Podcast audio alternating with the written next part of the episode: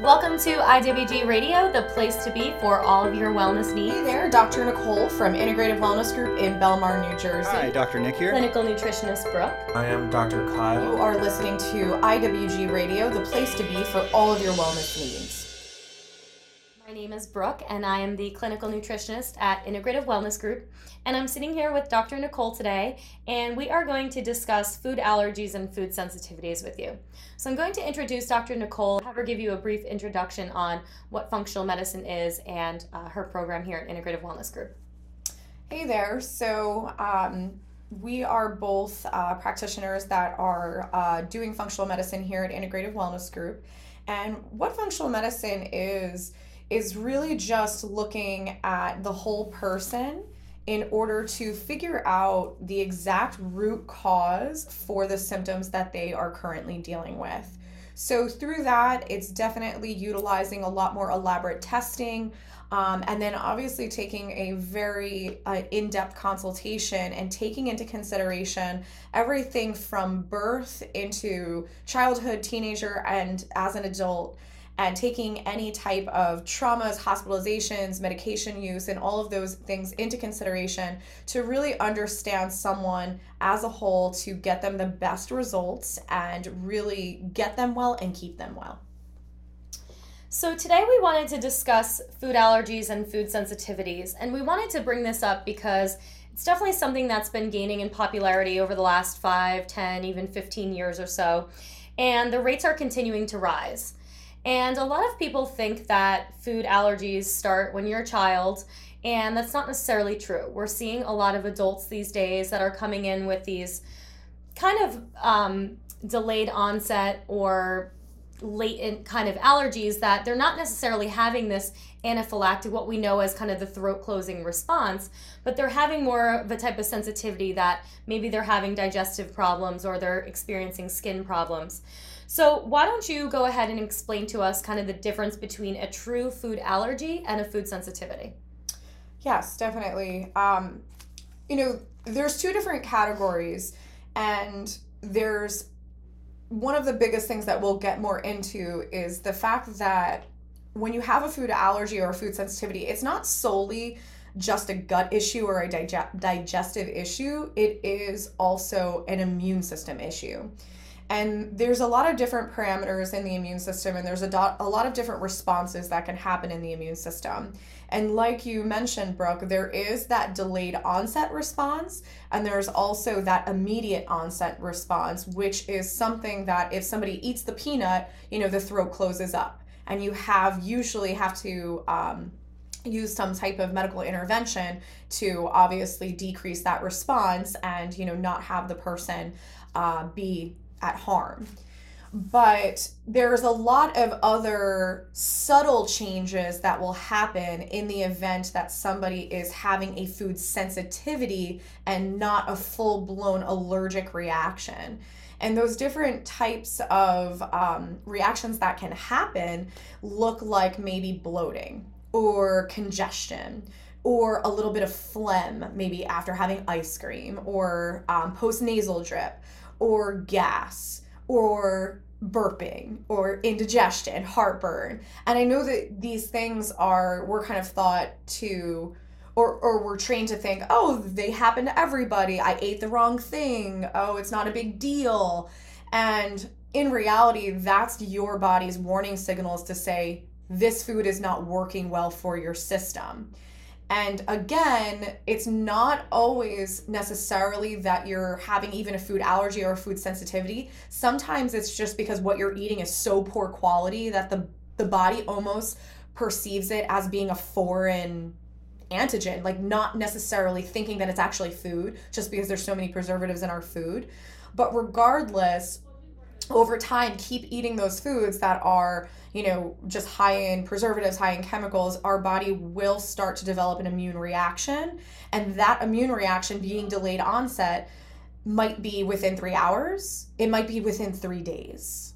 So you might be a little bit constipated or you might get some burping or you might get some bloating. It's different for everybody but those are those warning signs saying that your body is is not is having a reaction to that type of food And I think it's interesting that you bring up that some of these symptoms are really common things like bloating and gas and belching. And like you said, those are almost perceived in our society to be somewhat normal. Mm-hmm. Um, and the fact is that there there could be something underlying and there could be something else going on. And it could, over the long term, essentially wreak more havoc if you don't really find these foods, isolate these foods I, and I think that's an important point to make because we have a lot of people that call in and they ask, you know, do you do food allergy testing? And yes, we do, but it's not always my first uh, line of testing that I utilize. Because if you are the person that is dealing with um, stomach aches after eating certain things, or you're dealing with the burping, the bloating, the constipation, you're dealing with any of those uh, delayed onset types of reactions, or even the immediate onset reactions that, you know, you ate something and had an immediate response if it was inflammation, if you kind of, you know, if you puffed up, or your throat closed, or your throat got really itchy regardless of the type of reaction that you're having, there's a reason why it's happening. And typically that comes back to your gut health because your gut health has a huge impact on your immune system as well. So you have to take into consideration let's look to see where this root cause might be coming from. And if we can rule out that there is nothing happening in the immune system and there is nothing happening in the gut, then we can actually do the food allergy testing. But honestly, that's never the case you have the food allergies because of something called leaky gut, which is something that we'll go into explaining. And the leaky gut stems from the overabundance of pathogens or yeast or bacteria or things that should not be in the gut, but they are present and they're kind of just wreaking havoc and causing damage. So it's almost like a vicious cycle that we have this bacterial overgrowth it's kind of allowing some leaky gut to happen and then from there we're just creating more bacteria and yeast and kind of further worsening the problem. Mm-hmm. so why don't you kind of explain since we're talking about leaky gut the difference between develop, developing food allergies as a child versus as an adult? Okay. Um, and I think this is important because a lot of times we can think that it's genetic, especially if our parents um, or mother or father that they're dealing with food allergies as well, or they have a bad stomach, etc. So we might think like, okay, I'm kind of doomed. I'm going to have issues with these foods. And what happens, and this is really important, is through the birth of the child, mom will pass her gut microbiome, meaning the probiotics, all the good stuff in the gut, but mom will also pass whatever is bad that's in her gut currently. So if that is bacterial overgrowth or yeast overgrowth, that is passed from mom to baby. And the reason being is because your immune system is cased in or housed in your gut. So, in order to start this child off with having you know some type of immune defenses to protect them into the world then mom will pass you know her gut microbiome to the baby. So if there was bad stuff that was present in the gut then that means that that child is going to be kind of born with an altered immune system an altered gut microbiome which is going to lead them to have sensitivities. And then that can turn into full-blown food allergies so it's again, it's not necessarily genetic, but it is going to be something that is passed and it just can kind of lead to a cascade of digestive issues, but also immune system issues later on. So that is something that is important to understand about children.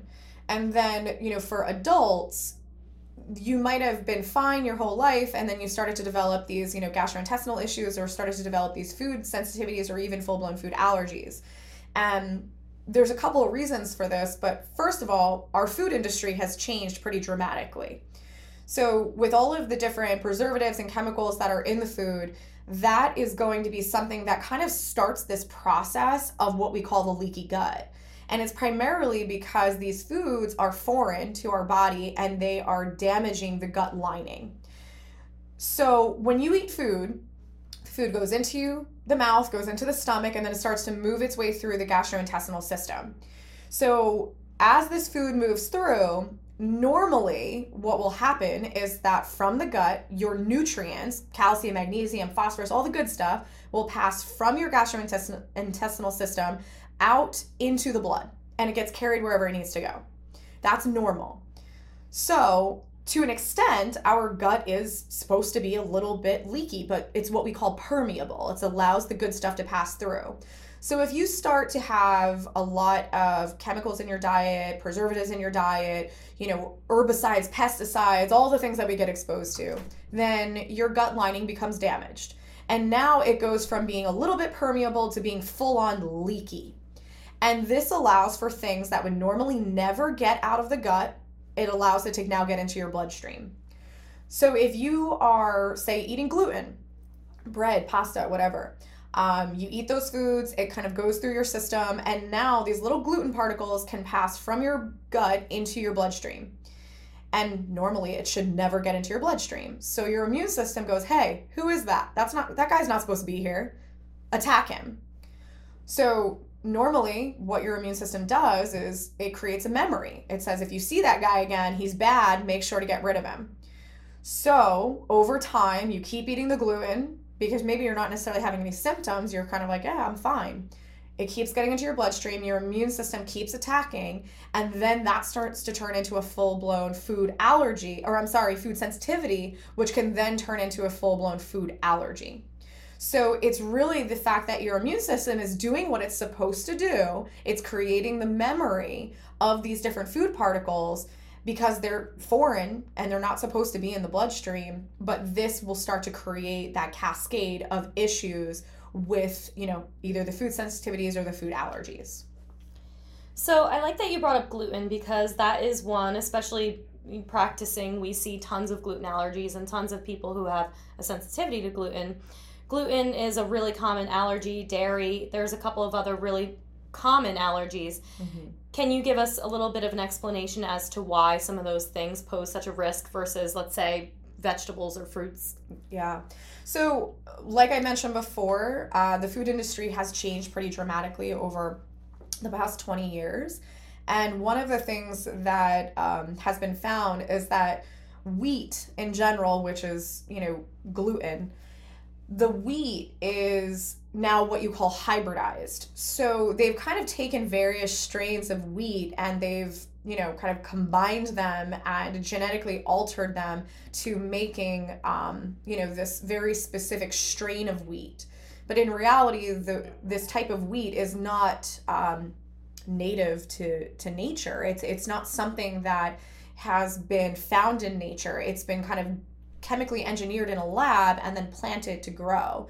So regardless, um, you know, if you have the gluten issue or not, the gluten sensitivity, the gluten allergy, most people will have an inflammatory response by eating it because again, it's not something from nature, it's from a lab and our bodies don't really know what to do with it. It doesn't really look at it as being food and being nourishment. And going into the dairy, the dairy has just it's just so different than what it was between the pasteurization, the homogene- uh, homogenization. It's just overly processed, it's overly heated. The dairy is chock full of all of these different hormones and pesticides and all of these things that these animals are getting exposed to.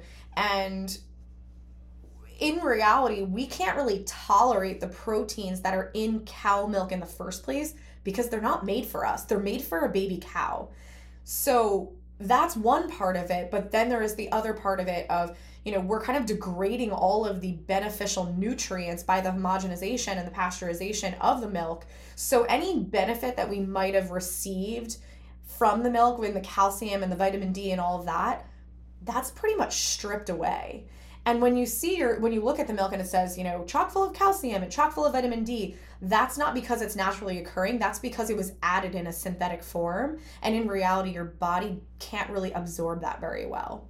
So if you think like I need to have dairy and I need to have my milk because I need it for calcium, this is kind of an interesting tidbit is most dairy products create an inflammatory response in the body. So what that means is that your blood, if you if you have a pool, you can kind of relate to pH. So pH can either be alkaline or acidic. But typically your blood pH always wants to be kind of right in the middle. It wants to be neutral. So if you eat a bunch of processed foods or you eat acidic uh, or foods that create an acidic environment, which dairy is one of those, then what happens is your body says, How can I fix this? Because if the blood is acidic, it's kind of a breeding ground for getting sick and, and having a lot of like pain and inflammation and swelling. So your body will naturally pull calcium from the bone and put it into the bloodstream to create a buffering. And that will then push your blood back to being neutral. So, what that can create is osteopenia, then osteoporosis. This is over obviously a very long period of time. But also, if you have a bunch of calcium free floating in your blood, it makes you more at risk for kidney stones. And I think that's a really important thing for people to understand because they automatically think, I have kidney stones, I need to stay away from the calcium. Chances are you don't have enough calcium, and all your body is doing is pulling it from your bones, putting it into your bloodstream, and then your kidneys are like, holy crap, I don't know what to do with all this calcium, and then you're getting calcium stones.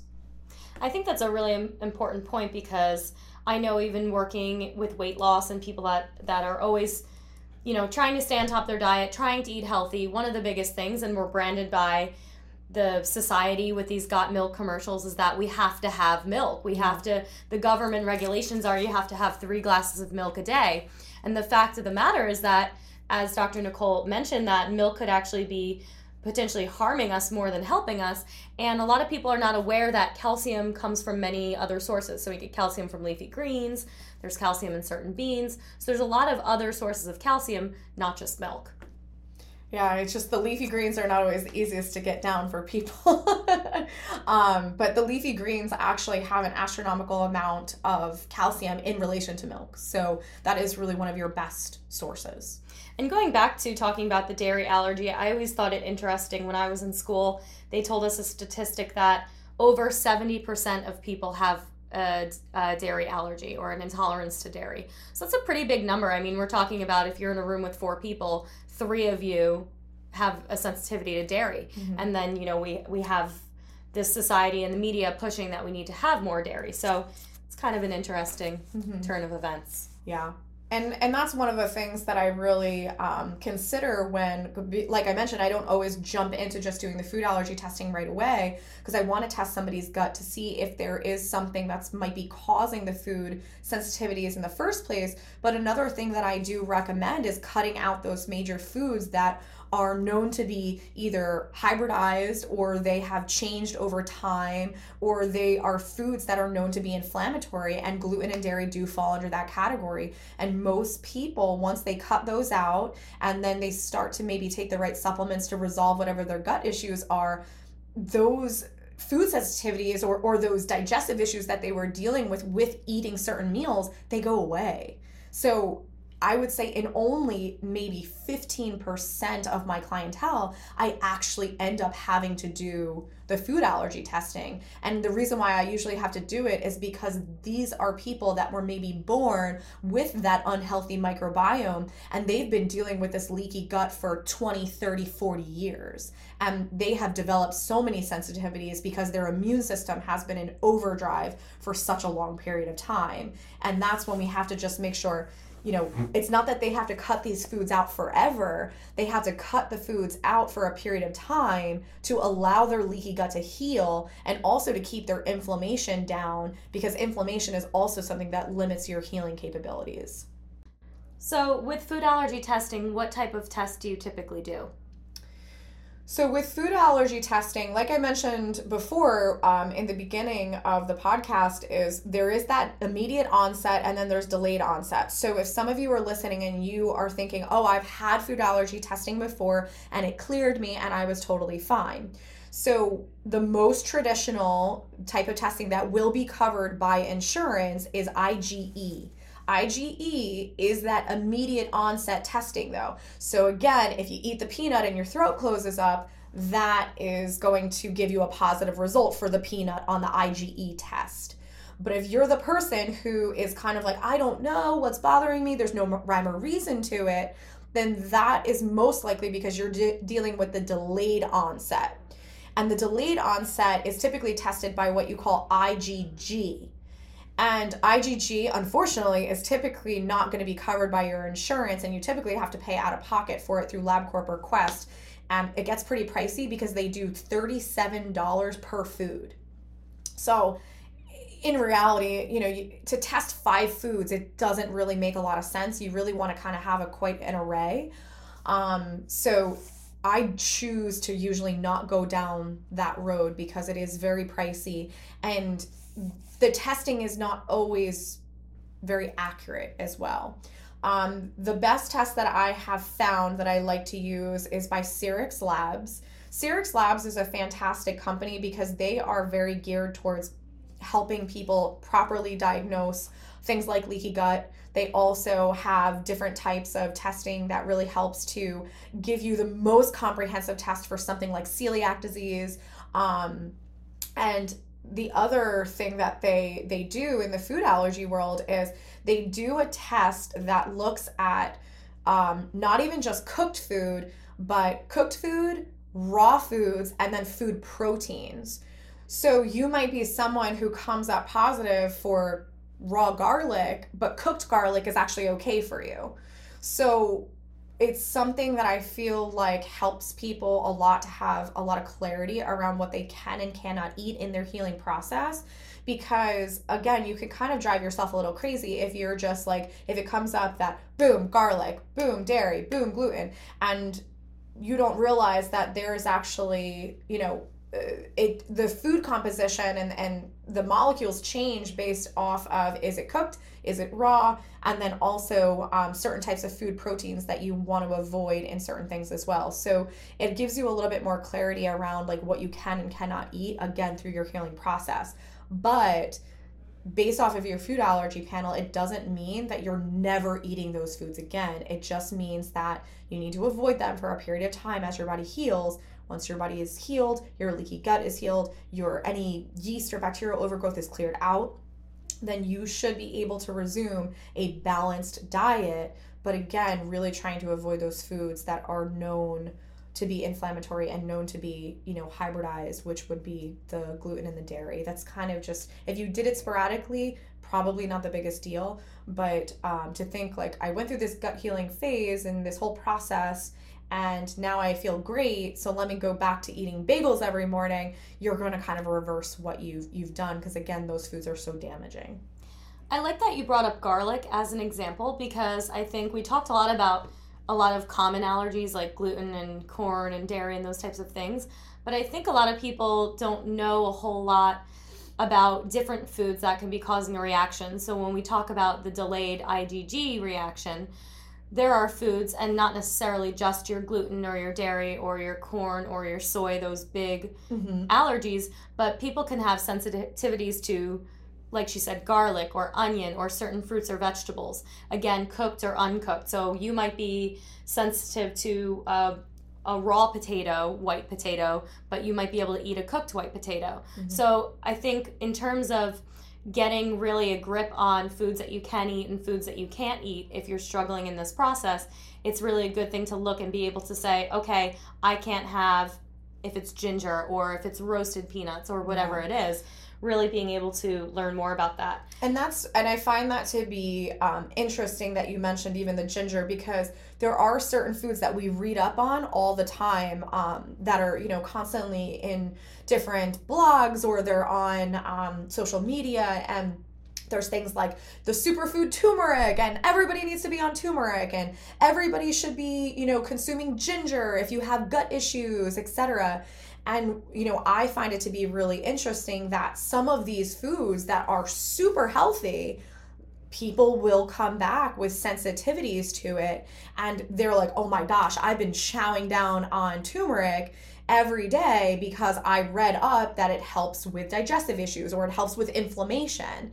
And, you know, if you're that person that you're kind of stressed out because like, I don't know what to eat, I don't know what not to eat then you know it's really worth the investment to try to understand, you know, what is not working in my body right now. But more importantly, what is causing it? What is going on in your immune system? What is going on in your gut that is causing these issues in the first place? Because again, you're not doomed to your genetics to constantly have food allergies. You just have to figure out what the root cause is. And I know we like to give our listeners kind of some tips and tricks to go home with. So why don't you explain maybe a little bit about how maybe people can do some testing of different foods on their own at home, whether it's gluten or dairy or some of these more obscure foods like certain fruits or vegetables. Yeah, one of the things that we can um, attach to the podcast is our um, elimination list. There is um, a list of foods, and some of the things on there might be a little bit surprising because um, there is a group of vegetables that are considered nightshades, but they have known to be inflammatory in certain cases. Again, this is not everyone, but we can give you the full elimination list so you can take a look at it and really pick out the foods that you're like, oh my gosh, I'm eating a ton of that. And what you would want to do is you would want to eliminate all of them and then you want to just consume reintroduce one at a time but you have to give yourself two to three days to see if you have a reaction. And the thing to understand about a reaction, again, this does not mean you're gonna get a scratchy throat or your throat's gonna close up or you're gonna kind of blow up like a blimp. It, it doesn't mean that. If you say um, eliminate everything off the list and then you reintroduce the dairy and then you feel bloated, you get constipated, um, you you know, or you just skip a bowel movement, um, or you in, uh, go the other way and you have uh, loose bowel movements or you maybe get some burping, or you get some indigestion or heartburn. And again, this could be within a couple hours, this could be within two days, three days. Three days is usually the max. You have to kind of just evaluate yourself, be really in tune with your body to see, am I having an issue with this food? Um, and that will give you a little bit more clarity because again i hear it all the time it's like there's no rhyme or reason to what's bothering me i ate a tomato today and i was fine and I ate a tomato three days ago and I wasn't fine. Um, when I explain to people that they might be having a delayed onset to something completely different, it's like, okay, that makes a lot of sense. So, you know, go through the list um, and then really look at the foods that you're uh, really consuming a lot of and, you know, try to do some experiments with them first. So eliminate all of it out. And then if you're like a big tomato person, you're having tomatoes on your salad every single day, then allow that to be introduced by itself with all of the other, without all of the other foods on the list. And then just see how your body does with it over the course of uh, two to three days. All right, great. So you can click the link attached to the podcast and we will send that over to you. And we will talk to you next week. Have a great day. Thanks so much.